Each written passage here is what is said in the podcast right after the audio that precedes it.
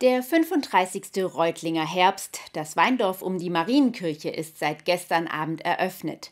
Zum ersten Mal übernahm Oberbürgermeister Thomas Keck den offiziellen Eröffnungsakt. Und das Stadtoberhaupt hat selbst eine ganz besondere Verbindung zum Wein. Welche das ist, hat er uns im Interview erzählt. Vor dem Naturkundemuseum eröffnete Organisatorin Regine Vohrer zusammen mit Stadtoberhaupt Thomas Keck den 35. Reutlinger Herbst. Nach zwei Jahren pandemiebedingter Pause waren alle Beteiligten erleichtert, dieses Stück Normalität wieder in die Stadt zurückzuholen. Selbst wenn es mittlerweile noch mehr Sorgen als Corona gibt, wolle man in der Zeit auf dem Weindorf einfach mal wieder unbeschwert zusammen sein, betonte Thomas Keck in seiner Rede. Ganz traditionell sangen Vore und Keck zusammen mit den Wirten des Weindorfes dann noch das althergebrachte Weindorflied.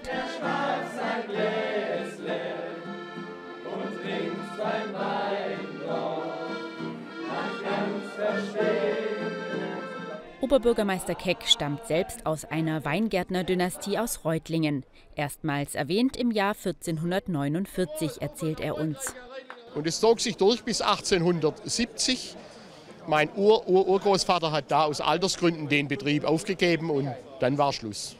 Ich habe außer einem alten Wengerderhäble, einem, einem Winzermesser, Wengerderhäble sagt man in Reutlingen, handgemacht, äh, und einem hölzerner Weintrichter, nichts geerbt vom Ur-Ur-Urgroßvater. Eines habe ich geerbt, den Weinzahn. Einen guten Wein verschmähe ich nie.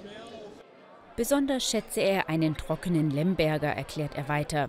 Ob Organisatorin Regine Vohrer das wusste? Im Glas zur Eröffnung befand sich nämlich ein guter und üppiger Lemberger der Privatkellerei Storz. Für heiße Tage wie an diesem Eröffnungstag empfiehlt die Weindorf-Organisatorin aber eher die helleren Sorten. Ja, wir haben viele frische Rosés, wir haben Sekko, wir haben frische, auch leichte Weißweine und natürlich auch immer gepaart mit Wasser. Wenn es so heiß ist, da muss man ja ehrlich sein, da sollte man den Wein natürlich auch äh, langsam trinken, aber äh, es sind sehr viele leichte Weine im Programm auch. Zu Besuch kam auch Gerd Aldinger, einer der zehn besten Winzer Deutschlands. Er hatte Keck vor vier Wochen beim Deutschen Wandertag in Fellbach kennengelernt. Er erklärt, dass sich im heimischen Weinanbau zurzeit einiges verändert. Und in puncto Klimaverschiebung ist es einfach so, dass Rebsorten reif werden, die vor 50 Jahren hier völlig undenkbar gewesen wären, weil die Erwärmung einfach da ist. Das Problem wird weiterhin immer das Wasser sein.